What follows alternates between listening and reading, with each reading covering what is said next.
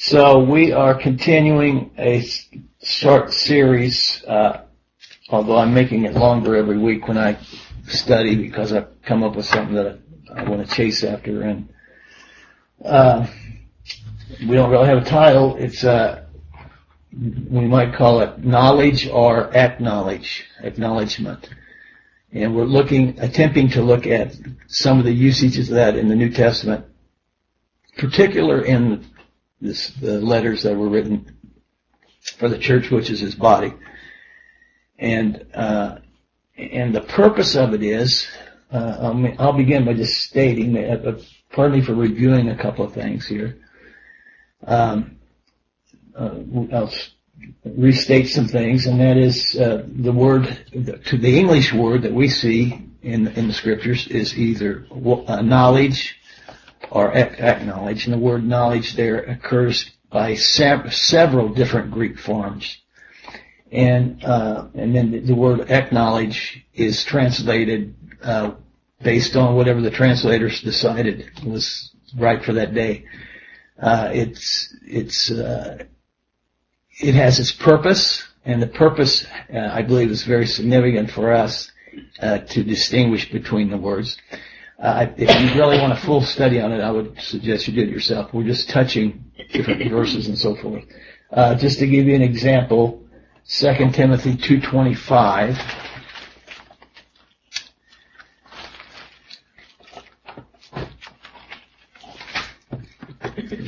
Two twenty-five. I think this is the verse that creeps into every Bible study I have.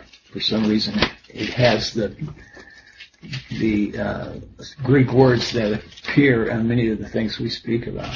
So what did I say? 2 Timothy 2.25, starting in verse 24, And the servant of the Lord must not strive, but be gentle unto all men, apt to teach, patient, in meekness, instructing those that oppose themselves. And I believe that word oppose there is a word that's used of children chastising or training children, which I thought was pretty interesting because uh, we're pretty immature if we fall into the hands of what we're reading here.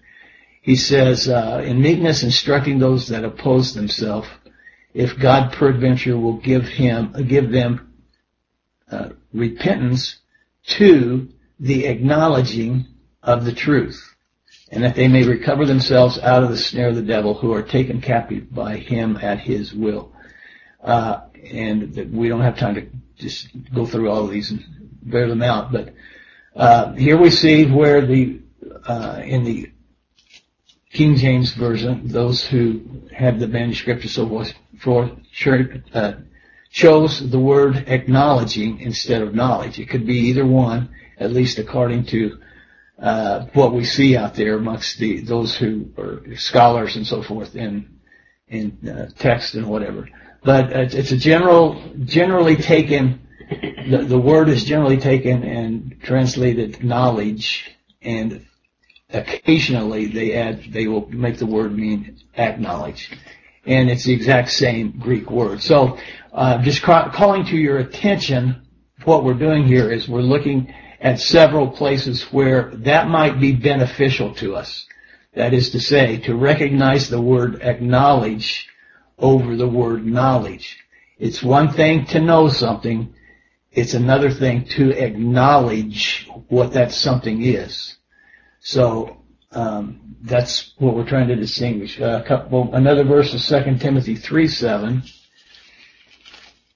And by the way, I want to go through that the verse we just read in greater detail because it's associated with some power that uh, Satan has, uh, that are the snares of the devil, and uh, it would be uh, good for us to uh, understand that fully, or much much better. Uh, so I also said 2 Timothy three seven. Um, for, uh, okay, let's back up. This has to do with no, verse 1. No, this know also that in the last days perilous times shall come. And then he gives us a long list of some people and, or the things that people do. And uh, we might have an argument if I said uh, this would apply to believe, some believers in some cases. Uh, Paul's biggest concern with uh, with those who are leaving the faith and apostasy and so forth were not non-believers; they were believers, and that's what this portion is all about. And so, in verse um, seven, let's, let's look at verse six. For of this sort are they which creep into houses and lead captive silly women laden with sins, led, led away with divers lust, ever learning and never able to come to the knowledge of the truth. So, when you look at that word, word, we need to understand who he's dealing with here. Because it could be the case that uh, there's people who will never have the knowledge, and if it's referring to a believer, they have some level of knowledge. But the issue here is this word could be translated acknowledge, to the acknowledging of the truth, ever learning and never able to come to the acknowledging acknowledgement of the truth. And so we want to be careful when what we read and when we see that word acknowledge, I believe we we raise a flag at that point and say, okay, I got to pay attention to this because this requires me to be part of the action here. And I have to be the one that makes that step to acknowledge something. So that's kind of the gist of what we're doing here. And, uh, and I think we're not going to come close today getting through some of these notes that I've got. Um, I have a serious problem that when I do a study that I run off on different areas and and uh, try to look at something more um, with a lot more uh, whatever and uh, and, I, what it does is I, I, it leads me into a whole lot of other studies what I can say here so anyway uh, so let's turn to uh, I say already Second Timothy three seven we did that and uh, maybe one known one more Second Timothy 3.10. Oh, I'm sorry. Second Timothy. Well, let's see if that's one of them. If not, we'll move forward. Oh, okay. I just threw this one in here. It says, "But thou hast fully known my doctrine, manner of life, purpose, faith, long suffering, charity, patience." And this is what Paul speaking, writing to Timothy and reminding of the earlier days of their ministry. But here the word known is not the word gnosko.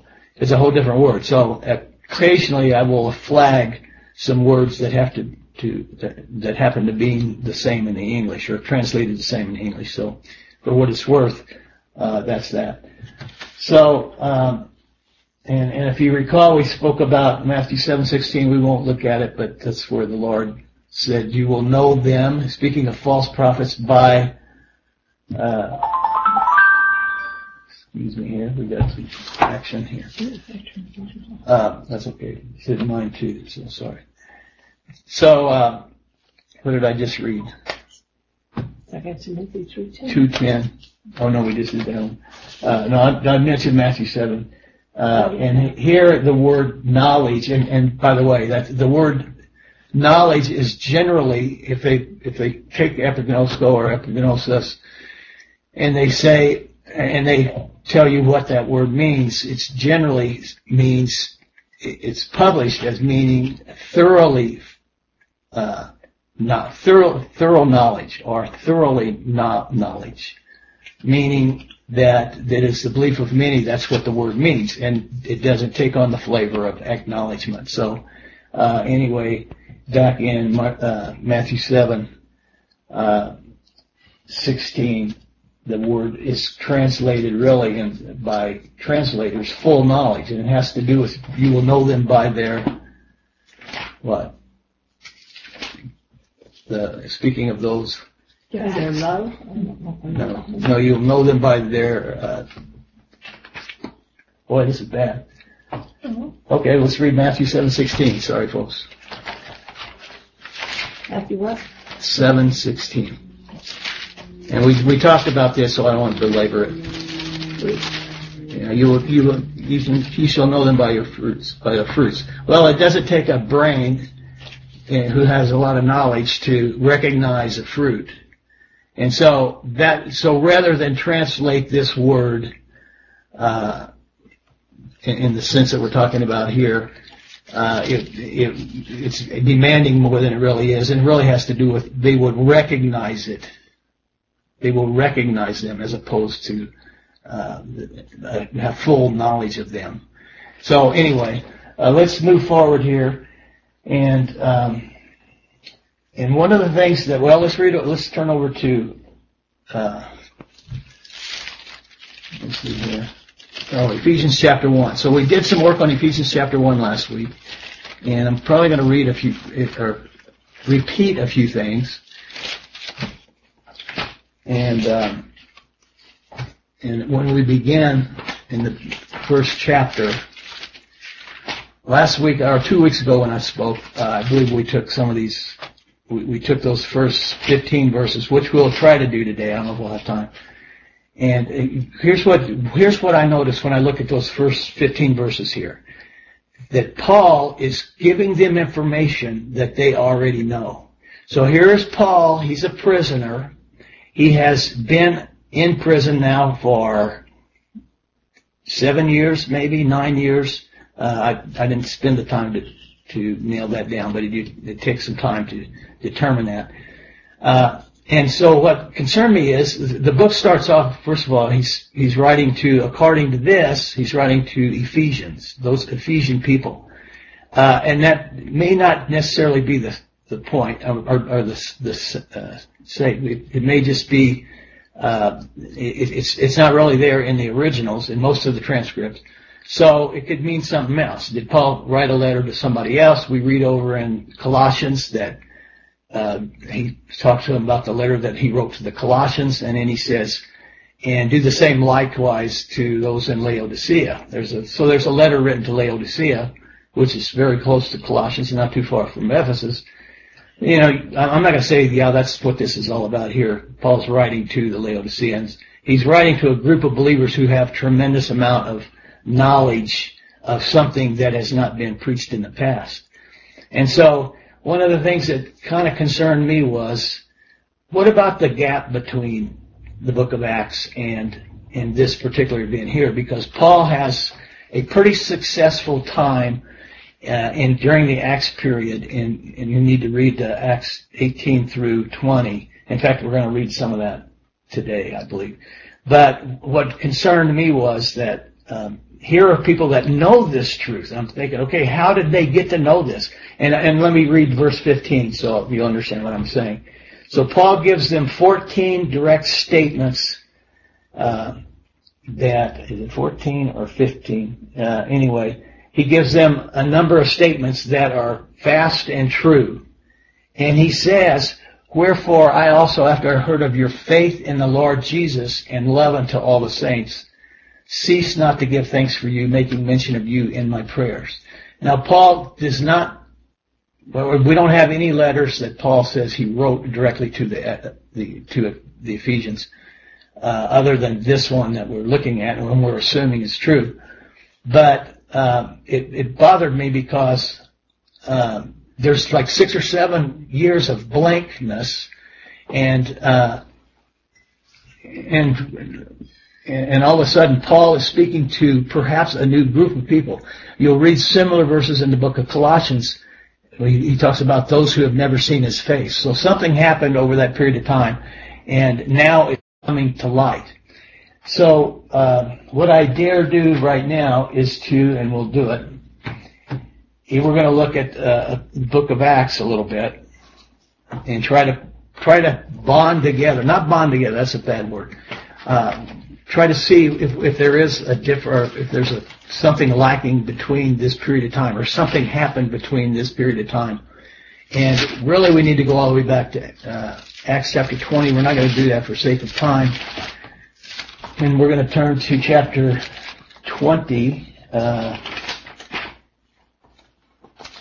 hope I got this right.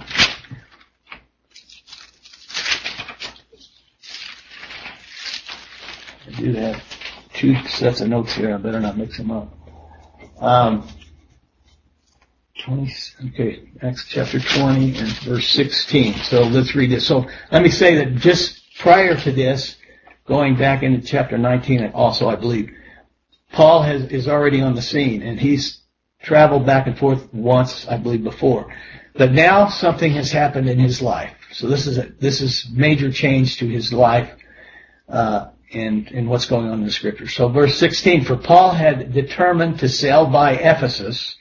Okay, he's going back to Jerusalem and he didn't want to take the time to stop. So he, so, uh, because he would not spend time in Asia, for he hasted, if it were possible for him to be at, Jeru- at Jerusalem the day of Pentecost. So he's trying to get there in a hurry.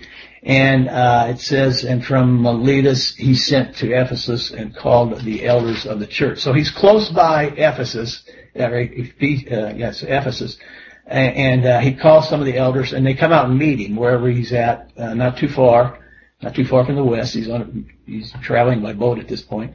He says, and when they come, come to him, he said unto them, ye know from the first day that I came into Asia, after what manner I have been with you at all seasons. He reminds them that he knows, uh, or he's, he's revealed a lot to them over time. And if you look at verse, um, where are we at here? uh, verse 31, he says, Therefore watch and remember that by the space of three years I cease not to warn everyone night and day with tears. Well, what, we're going to read what he, what he warned them about.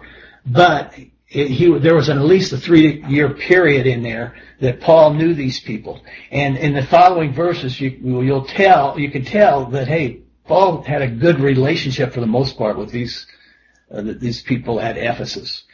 And so uh, it, it makes you think when you when you start reading the book of Ephesians, uh, has where is that, or is it missing, or something? Something happened, and Paul's going to prophesy here about him himself, and uh, that might solve part of uh, part of the issue, the issue, but it, it may not solve it all.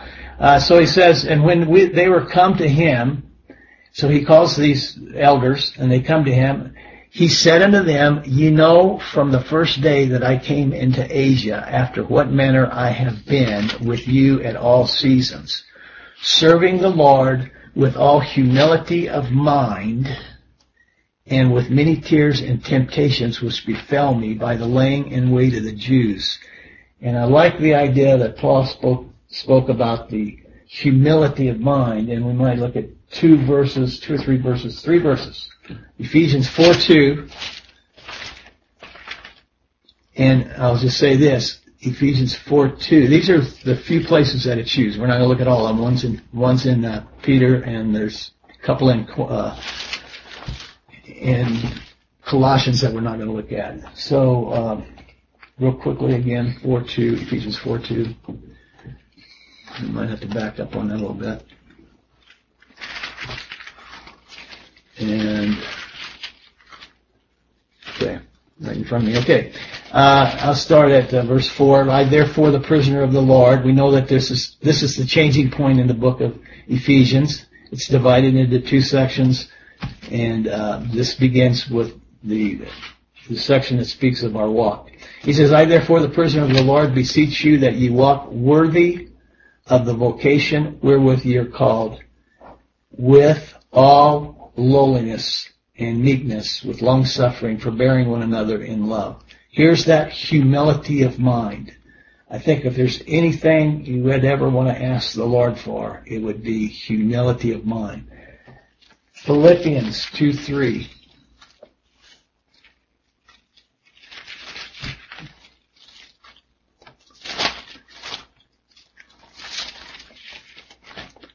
Sorry, folks. Philippians 2, 3. Let's read in verse 1. If there therefore any, be any, if there be therefore any consolation in Christ, if any comfort of love, if any fellowship of the Spirit, if any bowels and mercies, fulfill ye my joy, that ye be like-minded, having the same love, being of one accord, of one mind.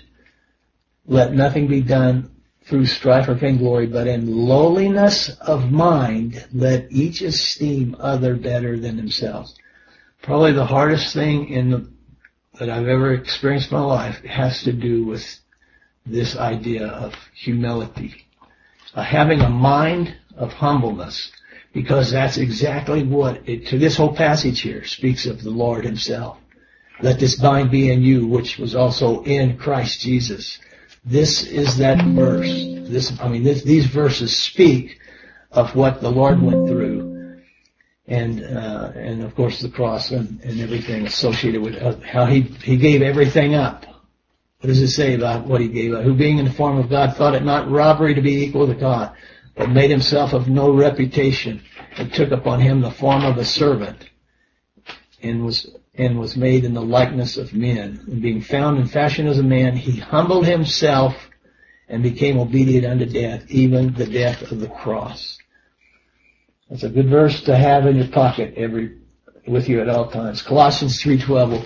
I'm getting off the subject here too much here, but but I think it's to me a very necessary passage of scripture that that um, that, that I need to be very well aware of. And I've got some sticky pages here, folks, so hang on. So what did I say? Colossians 3.12.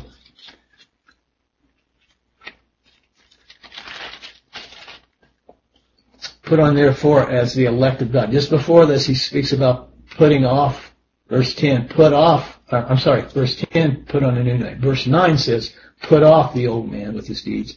Verse 10 says, put on the new man, which is renewed in knowledge. This is going to be one of our verses. Here's our epiginosko. Uh, and we're going to have to determine if there's some acknowledgement on our part necessary where uh, there's neither Jew, Greek nor Jew, circumcision nor uncircumcision, barbarian, Scythian, bold nor free, but Christ is all in one. Uh, put on therefore as the elect of God, the holy, beloved bowels of mercies, kindness, humbleness of mind, meekness, long suffering, forbearing one another, and forgiving one another, if any man have a quarrel against any, even as Christ forgave you, so do also forbearing one another and forgiving one another. This is about people who are members of the church, which is his body. I mean, you can do this with others outside this realm, but this, there is an important aspect of our walk, and that has to do with our fellow brethren who enjoy the same scriptures we do. And, um, and it's important. So let's go back and get back into Acts. Sorry. I can see I'm gonna, we're not gonna get through all this. Um, so he said, uh, verse 19, serving the Lord with all humility of mind and with many tears and temptations which befell me by the lying and wait of the Jews, and how I kept back nothing that was profitable unto you, but have showed you and have taught you publicly and from house to house, testifying both to the Jews I'm, you know, I'm thinking off the top of my head here. Did he talk to anybody else like this? And I think he did. The, the those at Philippi and the area of Macedonia, Macedonia. But that was the relationship he had with all of these people. And I can tell you, it would take a mind of humility to do such a thing because he was confronted a lot of time with a lot of negative things. Uh, testifying both to the Jews and also to the Greeks repentance towards God and faith toward our Lord Jesus Christ. And now behold, I go bound in the Spirit unto Jerusalem, not knowing the things that shall befall me there, save that the Holy Ghost witnesses in every city, saying that bonds and afflictions abide me. Everywhere he goes, the Holy Spirit is telling him what's ahead. But none of these things move me, neither count I my life dear unto myself, so that I might finish my course with joy in the ministry which I have received of the Lord Jesus to testify the gospel of the grace of God. So at this point in time, we can say that Paul had what kind of knowledge of the scriptures. Uh, he says, I, re- I finished my course with joy and the ministry which I have received of the Lord Jesus to testify the glory of the grace of God. Obviously, grace is was in Paul's uh, speech his entire life, even early on in, the, in his ministry. He began to use that and understand that word. So you can take this passage and say, well, this is the same as Philippians and Colossians and da da da. we're not going to argue about that today, but, uh, but it's, it's something you needed to address and it has to do with Paul's ministry, his full ministry. Uh, verse 25, and now behold, I know that ye all among whom I have gone preaching the kingdom of God shall see my face no more. Keep that in your back pocket, the kingdom of God. Uh, when you go, when you open up Ephesians and the Colossians and so forth.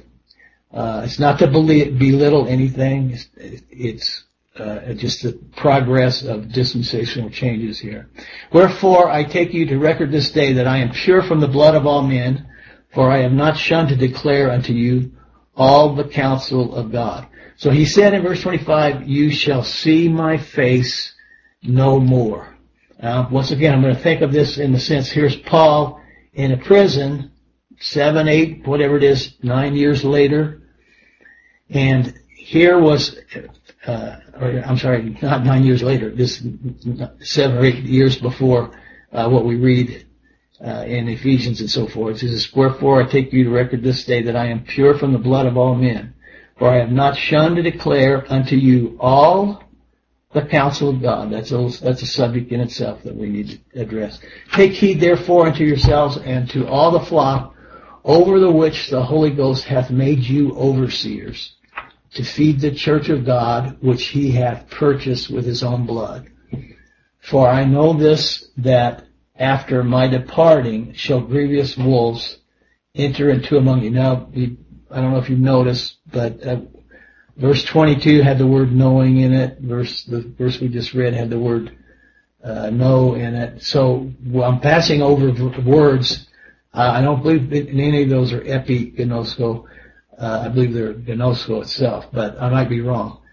Uh, anyway, uh, something to consider here. He says, uh, for I know that after departing shall grievous wolves enter in among you, not sparing the flock. Also of your own selves shall men arise, speaking perverse things to draw away disciples after them. Therefore what? So here are some negative things that are about to happen. So remember, this is seven, eight years before Paul writes to, to, uh, to the Ephesian, or writes the Ephesian letter, whatever, whoever it might be to. It would appear here there was a good chance that many of these people, this came to life, verse 30, 29 and 30, that things, there were grievous wolves that entered in and, and, and not spared the, uh, the flock. There were those, uh, he says, also of your own selves shall men arise, speaking perverse things to draw away disciples after them. Therefore watch and remember that by the grace, by the space of three years, I cease not to warn everyone, uh, warn everyone night and day with tears. And now, brethren, I commend you to, to God and to the word of his grace, which is able to build you up and to give you an inheritance among all of them which are sanctified. I have coveted no man's silver, gold, or apparel. Yea, ye yourselves know that these hands have ministered unto my necessities and to them that were with me. I have showed you things, how that so how that, I'm still, how that so laboring, you ought to support the weak and to remember the words of the Lord Jesus, how he said, it is more blessed to give than receive, to receive. And when he had thus spoken, he kneeled down and prayed with them all. And they all wept sore and fell on Paul's neck and kissed him, sorrowing most of all for the words which he spake, that they should see his face no more. And they accompanied him unto sea. I have no reason to believe that that did not come true. I have no evidence that when Paul wrote what we call the book of Ephesians, he did not address this issue with them. That might be one one reason to not think that was written to Ephesians, but uh, we don't we don't know what happened during that period of time. And I think the reason that I mean this it, it grasped me and made me take a pathway to take and study and understand that uh, was because as I said here before, and in uh, Ephesians chapter 1, and let me see how much time we got. We got a little bit of time. Ephesians chapter 1, uh, and, th- and really the book of Ephesians, I don't think we find, and, and help me if I'm wrong. I mean, I'm just looking, thinking of, in my own mind that I can't think of anything in the book of Ephesians, and possibly even in the book of Colossians, that speak of a period of time where many people left the faith that they knew during the Acts period. Uh, this kind of starts here with a clean slate, so to speak. And the other thing is we discover is that Paul did not see these people here in Ephesians to, in their faith, face unless some of them came to visit him, uh, which we don't have a record of. But uh, what we do see is that uh, these people that those first 14 verses speak about, uh, verse 14 or 15 verses speak about, these people had some truth in them, and this this is what we would call knowledge. What they understood, and what Paul writes here, is knowledge. They had an understanding of knowledge. Now the issue is he's going to pray for them, and it's associated with not merely knowledge. It is associated with knowledge, but it's associated with uh, acknowledgement, doing something to that I'm going to kind of define that as acknowledgement is doing something that would um, enhance. I'm sorry. Um, enhance your, your your knowledge, but at the same time, uh, it's it's a. It's I think we're going to see it's associated with the new man, the one new man, and which is uh, changed day by day. And so in that sense too, I believe this idea of acknowledgement is that opportunity in our daily life to wipe away what was in the past, forget it, this is something brand new, and that's an acknowledgement. We're acknowledging something when that happens. So, um, what do we do?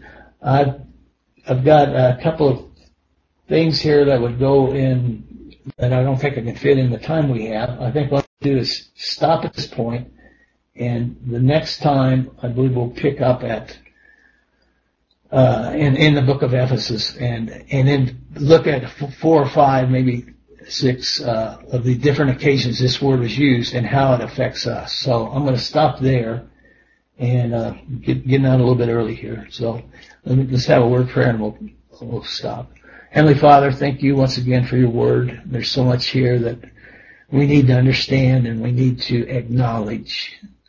And we ask you to put those in our mind and let us understand those things so that we can walk worthy and uh, even to the acknowledgement of the Son of God that you speak of in the book of Ephesians. Uh, thank you for this set of, this room full of believers, and we thank you for uh, the faithfulness and the, the, the love that we share, and especially when those are um, in need, need comfort and so forth, we ask your hand and uh, and also put it in our hearts to to be uh, willing to understand and share and, and comfort these things. We thank you in the name of our Lord Christ Jesus. Amen.